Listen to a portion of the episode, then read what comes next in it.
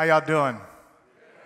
Um, it is indeed a blessing to be here. I am, uh, as I would say from Mississippi, I am uh, peacock proud and hyena happy to be here with you. Um, and, and I tell you, we've already been so blessed. Uh, Bob and, and Leslie, I mean, just stirred our hearts. Bob, I think, I think the best thing that you said um, that was so profound is that um, Leslie's coming up in a few moments. Um, I just thought, I mean, that was, that was the best line of your whole talk. Um, and Leslie, when you spoke now, I know why you offered me a cigarette at the table. I was wondering, I was like, I was like, this place is pretty progressive, man. She's offering a cigarette, but I see you are, you're just used to hustling and that's your currency. So I, I thank you for the Marlboro light that's in my pocket right now. Thank you, I appreciate it. Um, uh, seriously, she did offer me a cigarette. Um, I am. Um, I, I'm, I am torn. I, this is my first time being here, um, and, and I'm amazed and hearing about the vision and, and who's in the room. Um, but, but I'm honestly, if I'm just to be honest, I am struggling. I am a church planter. Um, and we're a church plant that seeks to plant churches, and we've been planting churches all across the country uh, and, and across the world, in India and Ecuador and different places. And church planters are so used to always raising money.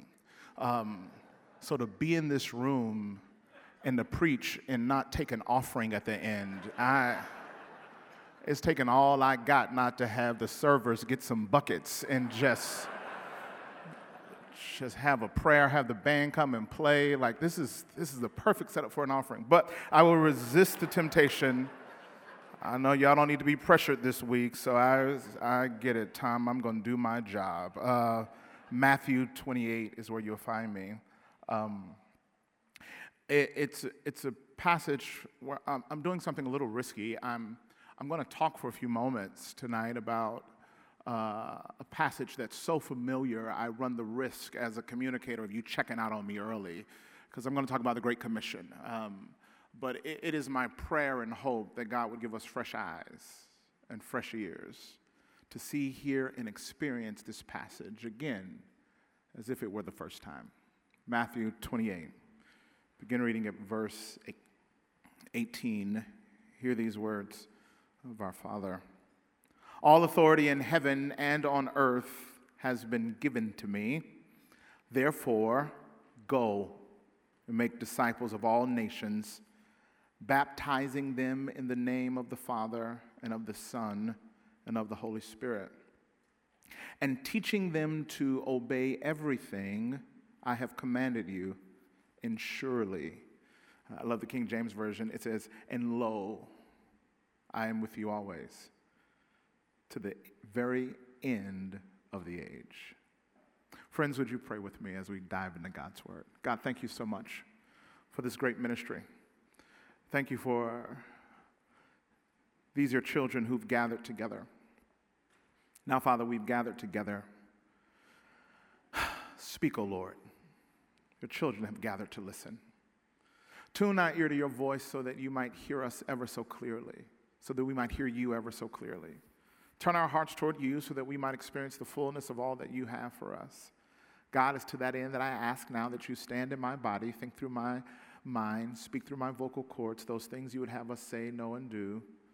May the words of my mouth, meditation of my heart, be acceptable in thy sight. O oh Lord, you are my strength, you are my redeemer. Get glory in this place. In Jesus' name, amen.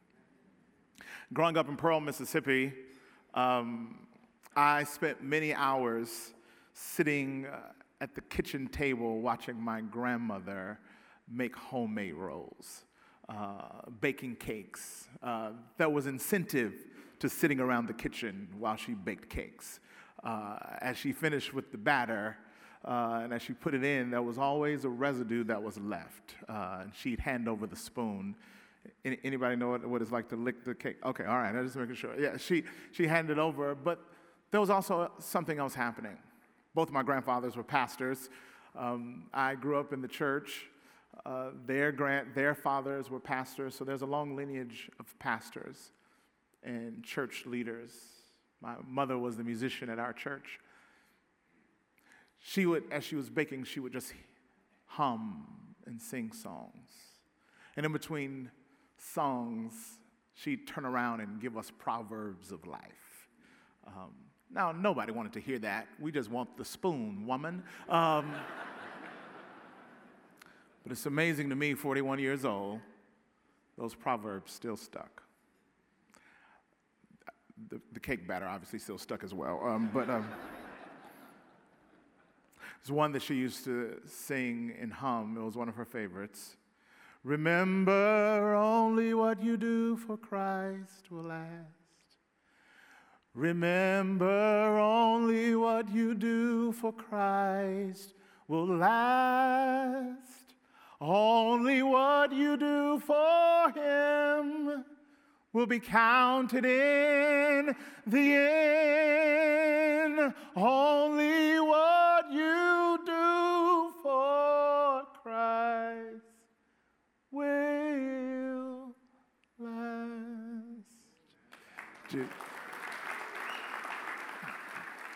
Jesus is talking to the disciples as they've gathered there, and he's about to ascend, and he looks at them and he gives them the final instructions. Like a grandmother talking to a grandchild, she looks at, he looks at them with authority and says, Now go, make disciples.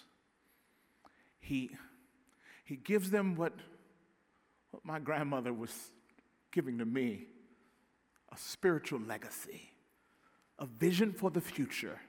Here's the assignment. Here's the focus. Here's what you go do. And he's clear. He says, from here, go and make disciples, teaching them and baptizing them. Unfortunately, I fear that in our culture, we've made this commandment transactional when it was really intended to be relational. We've made it transactional when it was intended to be relational. It's not some transaction that happens, it's a relational journey that we go on. It's kind of like this. One of the worst things that my wife can ask me to do, uh, I, am literally terrified at this. I, I, I have anxiety, a fear rises up when she says, Honey, I need you to go to the grocery store the fear overwhelms me. This is why, and some husbands, you may be able to relate to this, there's no way I get this right. There's no way I get it right. I will go inevitably and I will return with the elements, but they'll be the wrong ones. In my house, I don't know how it is in your house, sugar ain't sugar no more. She says sugar. I brought back sugar. She says, This isn't the sugar I get.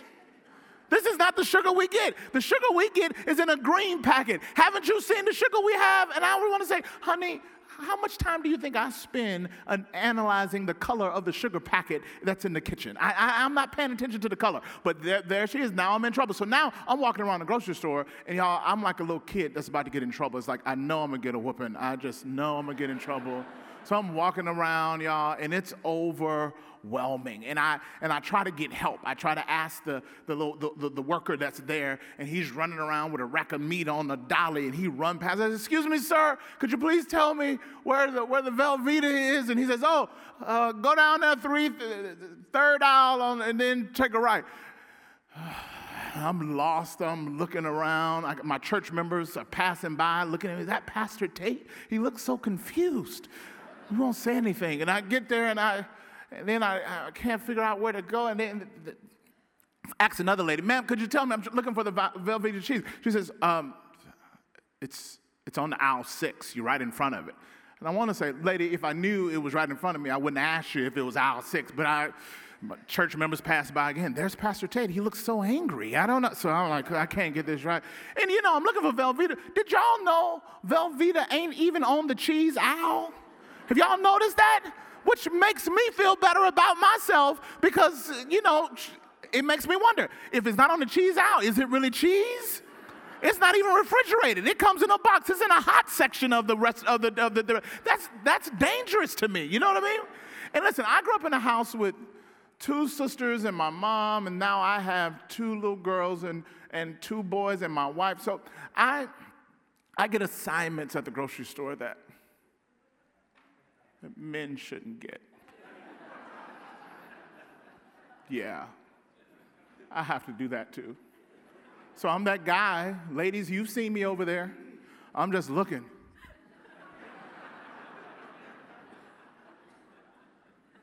I didn't know it was this many options. I, just, I don't know. If, I don't. I don't know if she has wings. I don't know what to do. I've, I've never seen her flying around. I don't know what to do. I'm just, just confused.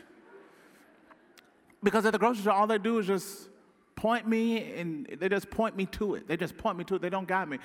However, if you ever go to Home Depot, they have a policy. If you go to the right one, they have a policy. Because you know, Home Depot, you can get everything from, you know, from uh, jelly beans to building a bathroom. You can do, I mean, you can do it all in there. Um, they, their policy is that if you ask for something, they don't point you to it, they actually walk you there. So you go and I said, Sir, I need. I need nails because I'm just not the hardware guy. I'm just not that guy. So I need nails. He's like, sure, sure, sure. And they walk me over and they throw me, show me to the quarter inch nails. And I was like, well, thank you. And I said, uh, sir, can I help you with anything else? Why, yes, you can. I need light bulbs as well. Was, sure, no problem, Mr. Tate. Your wife called ahead of time. We, she told us, she told us you were coming and it take me. I, I, I fear that when we talk about discipleship, we've grown in a culture where we point people to it and not walk people to it. And discipleship has become this oh, accept Jesus and then I point you to the next church. Uh, accept Jesus and I'll point you to the next Bible study. Uh, accept Jesus and I'll point you to the next ministry. That's not the vision he's giving us in Matthew 28. He says, when he says go baptize, the idea is as you are going, as you are going through life, as you are journeying through, you teach as people come alongside you. And you baptize, you, you lead them into the, the, the love of Jesus Christ.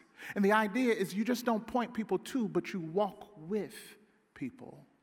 You don't just send a check, but like Leslie was saying, let your heart be grabbed. May it be a life investment, not just a financial investment. Because when you, when you don't do that, you miss the full blessing. Discipleship is relational, not transactional. Jesus Christ is inviting your whole life to walk alongside those and not just point them to the next stop, but to walk with them on the journey. Find ministries, find opportunities where they can capture your heart and not just your check. He says, Go ye therefore. And then he says this to all nations. What I love it, being a church planner, God gave me a vision. Uh, in I laugh. He didn't really, it's, it's not my vision, it's, it's, it was in the book the whole time of a multi ethnic church. Because we're going to be in a multi ethnic heaven. You know, sometimes I, I think, I, I, don't know what we think because we, we're so divided. I, I, don't know if we think when we get to heaven, y'all know it's not going to be a white section, a black section, an Asian section, or a Latino section. But the book of Revelation says that there they were, gathered around God's throne, every tribe, every nation, every tongue, every race, declaring, Worthy is the Lamb that was slain. That's where God's called us to be. That's where God calls us to be. Parenthetically, y'all do know if it was a black section, the music would be off the chain, don't you? Y'all know that, don't you? Like, girl, I'm going to the black section tonight. It's going to be good. the 11 o'clock hour on Sunday is still the most segregated hour of the week. And God just gave me a burden for all of His children, not just the ones that look like me, live like me, vote like me. And if that's what heaven's going to look like, shouldn't we start practicing now? Shouldn't we start getting some practice? Or else we're not to know when to stand up or clap. We ain't to know how to clap right. We ain't to know what to do. The first time somebody shout, you're to be scared, have a heart attack, and die. Good thing you're to be in heaven. You just be able to get back up again. But still, it can be rough. Like we're gonna all be there together. We got to start practicing now. So 12 years ago, God began to give me a vision of what does it mean for us to build a gospel-centered, multi-ethnic, intergenerational church. My first step was to move from Mississippi to Pasadena, California, there where I attended Fuller Seminary, and I started working at a church, Lake Avenue Congregational Church, right across the street. Phenomenal church, predominantly white, uber conservative. Um, and I, I get to Lake Avenue, I had never seen that many white people before in my life. Uh, and, and, and, and I get there, and I'm the youth pastor. And I'm telling you, th- this idea of all nations, it's harder. It's, it's harder. I get there and I'm the youth pastor. I'm the only piece of chocolate in the room. Uh, you know, and I'm there and I'm trying to navigate the differences. I'm already from Mississippi in California, so I already go to the restaurant. Immediately, I go to the restaurant and I say, "Yes, can I have a um, can I have a sweet tea?" She says, um, "We don't have sweet tea. We've got green tea." And I thought, how disgusting! Who in the world wants green tea? This wants some molded tea. Like, what is happening here? I'm telling you now, I've been there 12 years. I drink green tea all the time. It's the best thing that ever happened to me. So, but, but I have these moments where I'm just learning these cultural differences because if you're going to go to all nations, you got to you got to get you got to get out of your safe zone, this comfortable zone. So, I, I'm the youth pastor, and I'm telling you, I'm pastoring these little white kids, and I don't know what I'm doing. I'm scared. I'm scared. The first time I preach, I'm gonna get loud. I'm gonna scare the little white girl. She's gonna run out crying. Her mama's gonna send me an email. What did you do to my child? And I'm gonna be like, I was just trying to preach the gospel. I don't know. That didn't happen, by the way. Well, it kind of did. But anyway. Um, you're supposed to do stuff when you're a youth pastor. You're supposed to do stuff with the kids. You're supposed to like do activities with the kids. So one one young girl comes with me and says, "Pastor, Pastor, let's we want to go hiking." I said, "I don't, I don't think black people do that. I don't. I'm not sure. Let me let me check our, our Facebook page, but I I, I don't think." I said, let me, let me understand this. Tell me, tell me about hiking. Tell, help me understand. He says, well, we're going we're gonna all get together we're going to walk up this mountain, then we're going to turn around and come back down. Wait a minute, we're going to walk up the mountain and we're going to get up there? You mean tell me we ain't going to barbecue or nothing while we there? We just going to come back down? Say, so y'all can just go take a picture and just tell me, and I'll be down here barbecuing on the way back. You know what I mean? It's just, just cultural difference. I didn't grow up doing that. That's just not what we did. I could, there's some things that would culturally, it's just different. It's just different. I could look at the news headline and see and tell, no, that's not us. That's not, that's not black people, I can tell. Man mauled by bear. That ain't us. I'm gonna tell you that right now, that ain't us. You know why? Because we ain't up there where no bears are. That's, that's white people up there hiking. That's who that is. That's what's going on there. I, I'm in there navigating this new culture. And can I tell you, the Lord began to do something in me that was beyond anything I could have ever thought or imagined when I started getting in discipling relational relationships, my team, I'll never forget, we went to a restaurant, and sitting at the table, you've got is my three team members and me. One guy, his name is Jeff.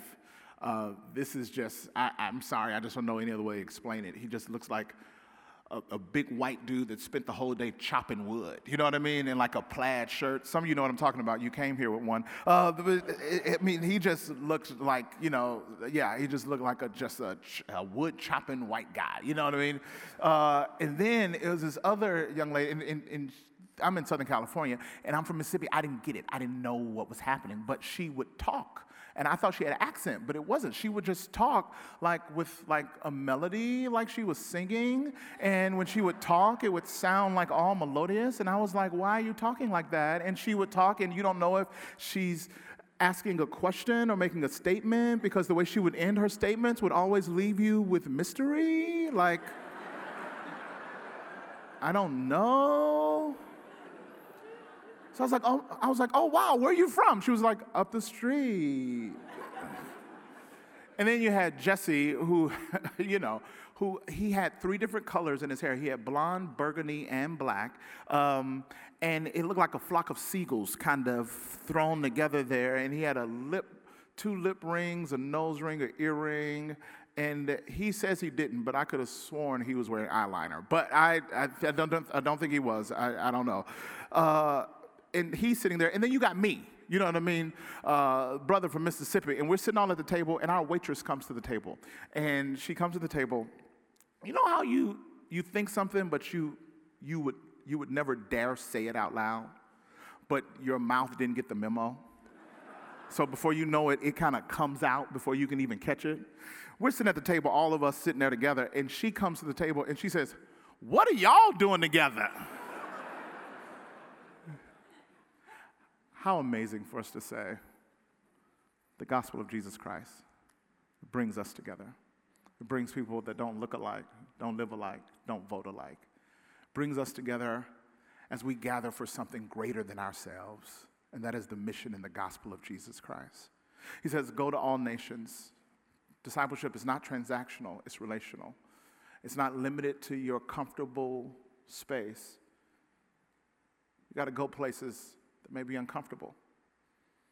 You've got to go places that may require uh, security or bulletproof vests. You may go, have to go across town where there are people that didn't vote like you and don't look like you. But for the sake of the spiritual legacy that God has called us to leave and deposit, we don't get to pick and choose the destination. We just get to go on the journey and say, Yes, Lord. And I'm telling you, if you say yes, He's going to call you to uncomfortable places. If you said yes to the Lord and everywhere He's called you is comfortable, check the source. He's going to call you to some uncomfortable places. But with that, don't be afraid. The best part of the Great Commission, the part that I love the most, is when he says, I love the King James Version, it says, Lo, I am with you always. You're not going by yourself. This isn't some, some journey that you're going to go on and figure it out all by yourself. No. He says, I will be with you always. Dr. Jerry Young, pastor down in Mississippi, legendary Baptist pastor, um, he doesn't fly. As a matter of fact, he's scared to fly. Uh, he always drives. He just has this fear of flying. So the other, other pastors, they like to, you know, poke fun at him. So they'll, they'll poke fun at him. And, and, and one pastor was introducing him, and he says, now, now, now, I love to fly because I love to be high where Jesus is. I, I, like to be close to where Jesus is, and he's poking fun at Dr. Jerry Young. So Dr. Jerry Young, not to be outdone, he comes and he stands, he stands uh, at the platform and he says, "Well, now." I know he said that he likes to be high where Jesus is, but the Bible says, Lo, I am with you always. Lo as we humble ourselves and say yes to the mission, can I just tell you, lo, He's with you always. When you find yourself in low places and you're intimidated by what's ahead, He's with you always. Some of you, over the course of the next few days, the Holy Spirit's going to whisper.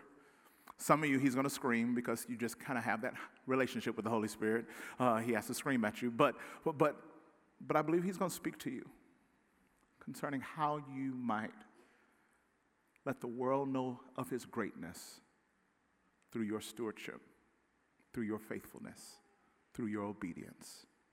Some of you, he's going to whisper some big things. It's going to be overwhelming, it's going to be intimidated, it's going to be bigger than what you estimated already. In that moment, don't be afraid. Can you imagine those disciples hearing that, that call go into all the world?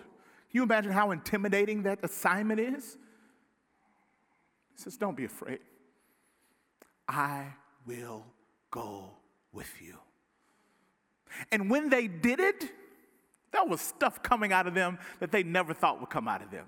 That, that, was, that was stuff happening in that. When you say yes to this mission and when you begin to live with great generosity and with great joy so that the world may know, you're not just blessing the world, the world begins to bless you. The mission begins to bless you, it begins to shape you. One of the best things you can do for your marriage is get on mission. One of the best things that you can give your kids is a legacy and a vision of mission. If you're sitting here and you're in a drought in your spiritual life, one of the greatest things that you can do for your spiritual life is get on mission and start living intentionally, strategically, a discipling life. You'll be amazed at what'll come out of you. In California, everyone's all amazed, all a buzz about something called the super bloom. Um, it's, it's these places where you've just seen these meadows of just, they've just been desert just deserts. And now you look out and there are just flowers all over the place. Now I know people from other parts of the, country are like, uh, it's a flower. What's the big deal? Uh, ooh, it's an orange flower. Big deal. But we know these have been places that have just been droughts. I mean, just, just barren land, just sand, just desert places. But now you look and these mountains are covered with these beautiful flowers. Well, it's because we had so much rain the last two years. We had so much rain that flowers have just come up all over the place. The lesson is those flowers, the seeds were already in the ground. They just needed the rain. And when the rain came, super bloom came. Everything that you need, God has already seeded greatness inside of you. You just need the rain of God. And in the rain of God, you will experience a spiritual super bloom in your life. Ooh, that was good. Let me say that again. When you get the reign of God, when God gets control, when He gets full reign of your life, get ready. There's a super bloom that's going to come out of your life. There's a super bloom that's going to come out of your marriage. There's a super bloom that's going to come out of your parenting. There's a super bloom that's going to come out of your business because you're thinking differently and you're allowing God to reign. And I'm telling you, greatness will begin to show up. These disciples, they went running around telling people about Jesus, walking with people and discipling and investing, and greatness came out of them. Finally, discipleship it's relational, it's not transactional. It's, it's, it's not point people to, but it's walking with. Not only that, but it's going to call you to hard places where people don't look like you, live like you, or vote like you. It's going to require discomfort. You might even have to hustle up some cigarettes, from what I hear. Um,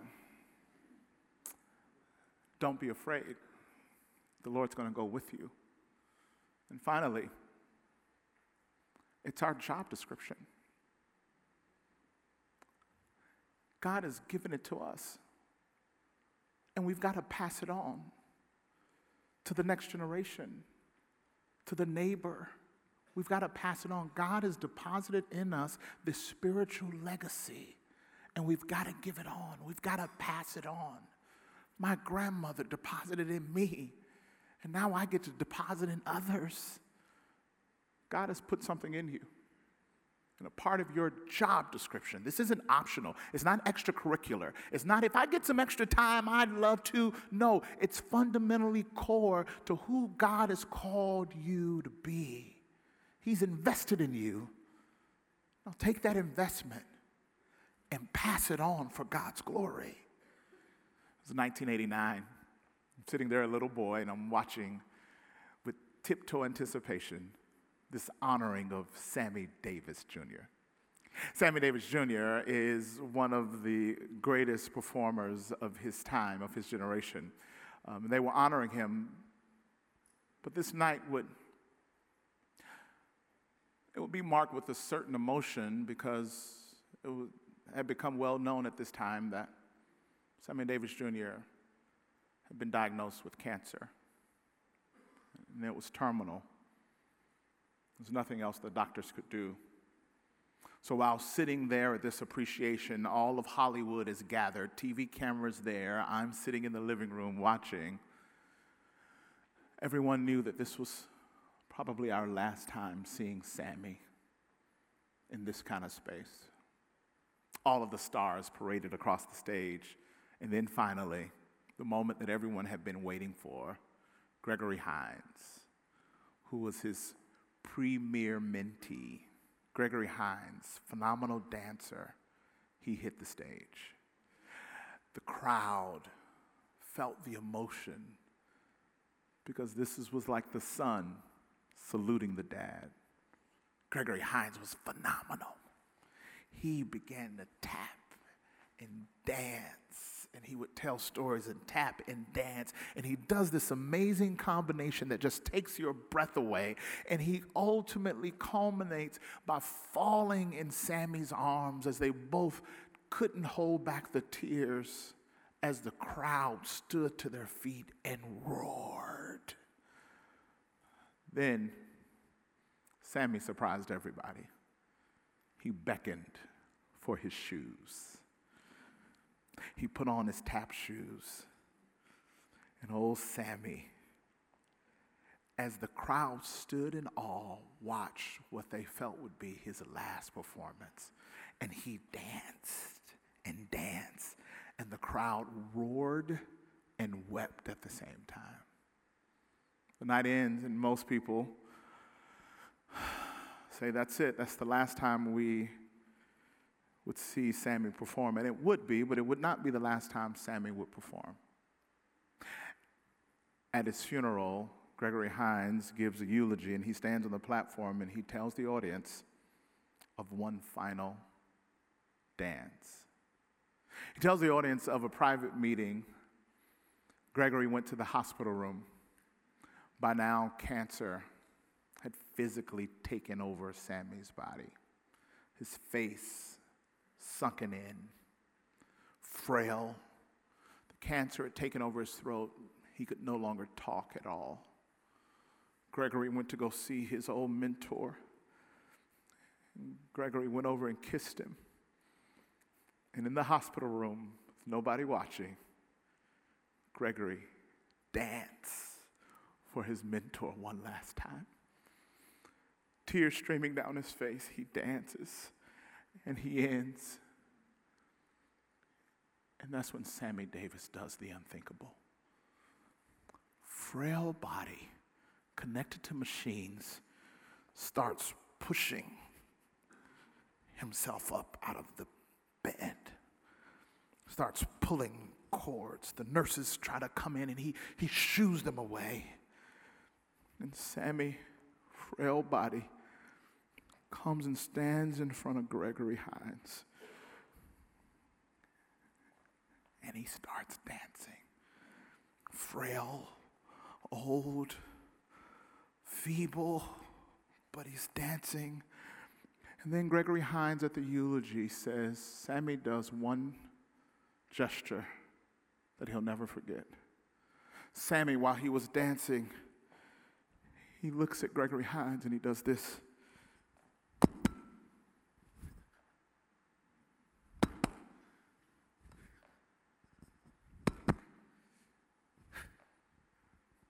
With tears in his eyes, Gregory said it was as if he was passing me the baton, passing me the legacy,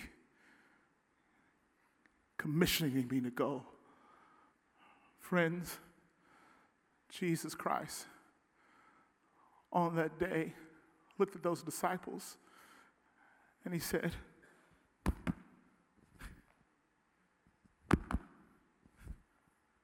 and he passed it on and here we are sitting in this room thousands of years later, and the gesture is still assigned. He says to you and I,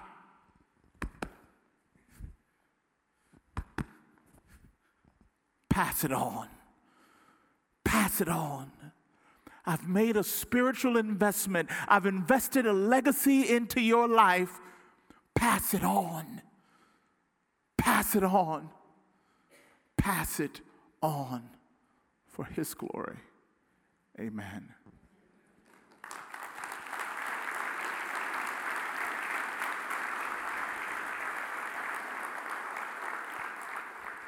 Father, I thank you so much for what you've invested in us.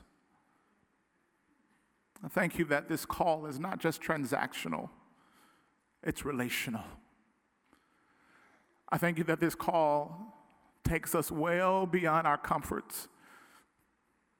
If we're going to go to every nation, it's going to require some disruption. But God, you didn't call us to comfort, you called us to kingdom. So we say, Yes, Lord. Recognizing that that yes may provoke some fear of obedience. There are those of us in this room that you're calling us to do big and dangerous and disruptive things. Things that won't be comfortable, things that won't be easy. But you're calling us. We find comfort in this passage because you said, You will be with us.